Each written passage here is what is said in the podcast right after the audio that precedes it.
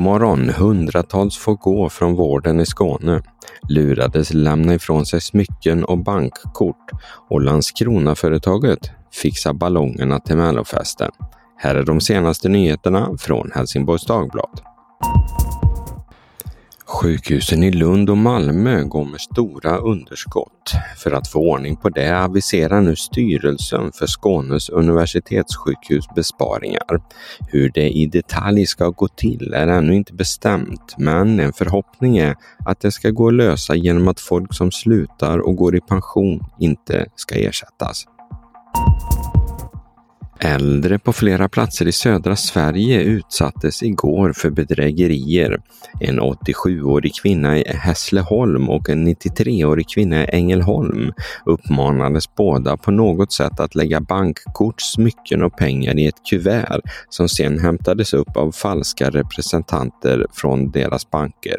Även från Växjö, Ronneby och Ljungby rapporterades under gårdagen om liknande brott. Om du brukar titta på Mello kan du knappt ha missat ballongerna som inramar musikfesten. Men visste du att de kommer från Landskrona? Det är en tredje generation av familjen som ligger bakom Sveriges största ballongtryckeri, Kandab, på Bävergatan. Här finns det kapacitet att trycka 2400 ballonger i timmen. Men pandemin höll på att ta knäcken på företaget. Då dog ballongmarknaden helt ut när ingen höll i några event, förklarar Dennis Anderberg som är VD och ägare. Men nu smids det planer på att expandera med ökad satsning på en webbshop för företag och fokus på partyprodukter. Men huvudprodukten är fortfarande ballonger. På hd.se kan du se hur ballongtillverkningen går till. Segragymnasiet i Klippan har betalt för lite i skatt. Det visar Skatteverkets granskning av skolans ekonomi. Nu ska de betala tillbaks nästan en miljon kronor i skatt och skattetillägg.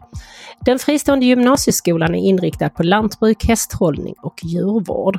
Företaget som driver skolan bedriver också jordbruk.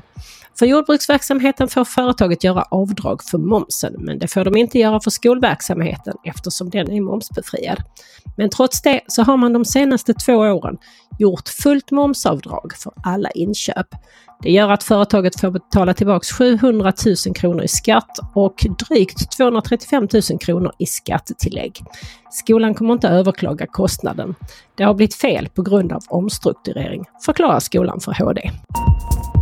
Nöjesreporter Stefan Lindqvist. Det är första mars idag. Har du något roligt att bjuda på?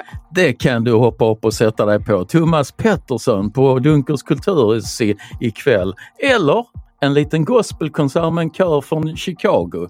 På lördag så är det Melloparty på vagnar 16 på brandstationen Gåsebäck. Då får publiken chans att heja fram Helsingborgs egen deltagare Jay Smith och musikalen Hair spelas på Helsingborg Arena. Och för att avsluta det hela, eh, Staffan Hellstrand på The Tivoli. Det låter inte så dumt. Ja, men nu kan jag inte välja. Det här var ju helt hopplöst, men tack ändå. Vädret. Det ser ut att bli en typisk vårvinterdag idag med mulet under hela fredagen. Temperaturen ligger på 5 grader nu under morgonen och 7 grader mitt på dagen. Men det blir uppehållsväder. Lördagen ser däremot ut att kunna bjuda på regn under åtminstone första halvan av dagen. Det var allt från Helsingborgs Dagblad denna fredag. I studion Stefan Linkvist, Peter Färm och Yvonne Johansson. Läs mer på hd.se. Vi hörs!